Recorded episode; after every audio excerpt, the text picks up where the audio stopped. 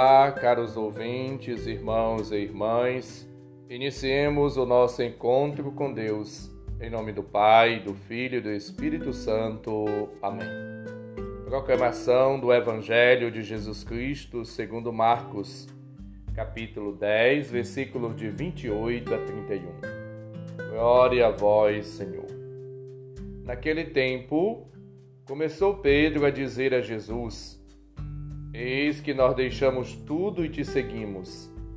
Jesus respondeu: Em verdade vos digo: quem tiver deixado casa, irmãos, irmãs, mãe, pai, filhos, campos, por causa de mim e do Evangelho, receberá cem vezes mais agora, durante esta vida.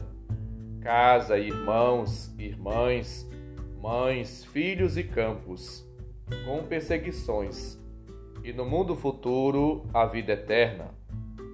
Muitos que agora são os primeiros serão os últimos, e muitos que agora são os últimos serão os primeiros. Palavra da salvação. Glória a vós, Senhor.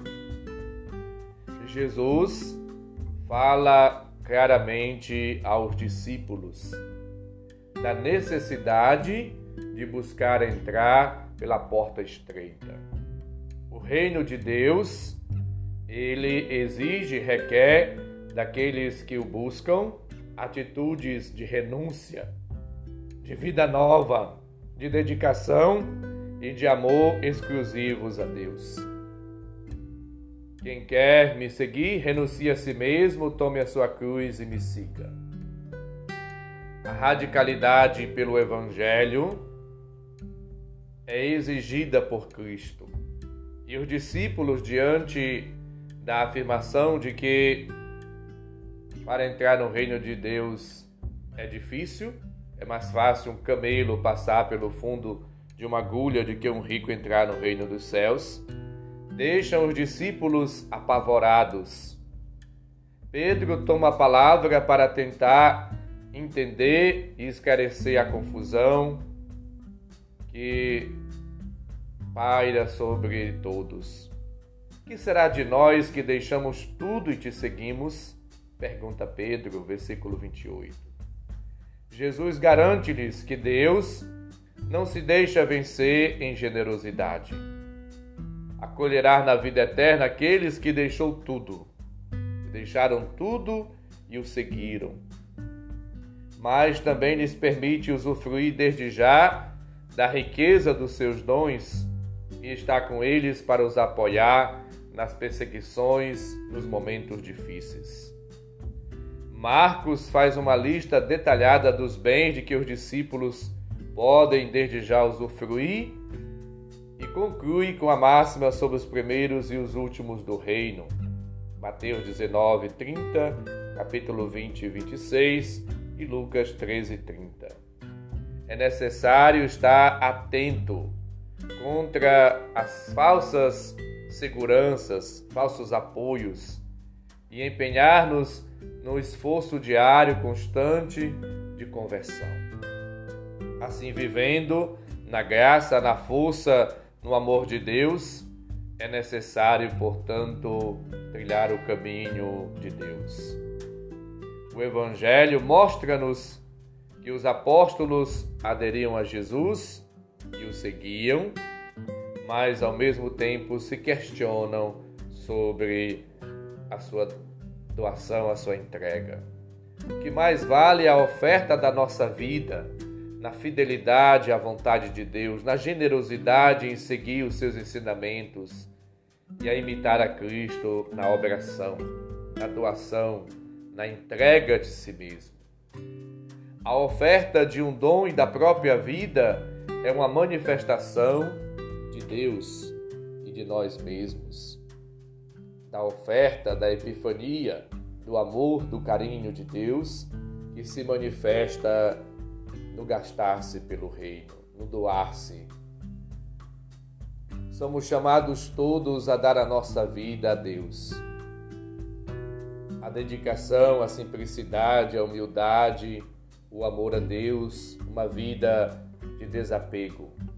ou como na vida religiosa, a profissão, a, a proferir os conselhos, ou então os votos de pobreza, obediência, castidade, a obediência, o celibato pelo reino de Deus. São atitudes e gestos de amor, de entrega e de, de alguém que entendeu que a vida ela pertence a Deus. Na celebração da Eucaristia, nós vivemos esse mistério da entrega, do oferecimento. É o próprio Cristo que oferece o seu corpo e o seu sangue sobre as espécies do pão e do vinho para dar vida. É o pão da vida, é o vinho da salvação. É nesta dinâmica do serviço, da entrega, da generosidade divinas que nós somos chamados a viver. A verdadeira exigência do Evangelho, da caridade que anima a Igreja. Quando recebemos do amor de Deus tudo, devemos também partilhar com os outros. Recebertes gratuitamente, gratuitamente deveis dar, Mateus 10, 8, ensina-nos Jesus. Deus nos dá tudo para que possamos ser solidários, fraternos, partilhar com os outros. Dar de maneira gratuita, com carinho, com afeto, com amor, com largueza, com generosidade, com gratuidade. Assim, vivendo, oferecendo-nos a nós mesmos a Deus e o que temos devemos colocar a serviço do bem comum para que o reino de Deus se faça realidade na nossa vida e através de nós mesmos e dos nossos gestos. Viver uma vida em Deus, dedicada, oferecida, sacrificada, doada. É o serviço, é o gastar-se pelo reino de Deus, é caridade vivida em gestos concretos de amor, em atitudes de benevolência, de compaixão, de piedade, de solidariedade, de partilha diárias. O amor deve ser revelado sempre pela estima, pelo cuidado, pela valorização do outro. Supliquemos a Deus a graça da compreensão desse mistério da doação, da gratuidade, do amor que se revela, que se traduz nos comportamentos, nas palavras, nas atitudes, nos gestos concretos do dia a dia.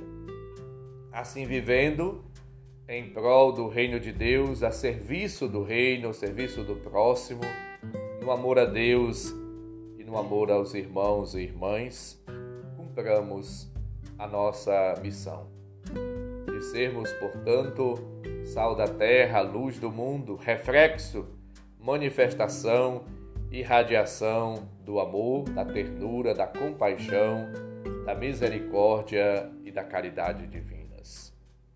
Vivendo como irmãos e irmãs, vivendo na pobreza, na simplicidade, na castidade, vivendo para Deus, vivendo para o reino, vivendo em prol do outro, no exercício da prática da caridade, nós nos realizamos e ao mesmo tempo cumprimos a missão que o Senhor confiou a cada um de nós.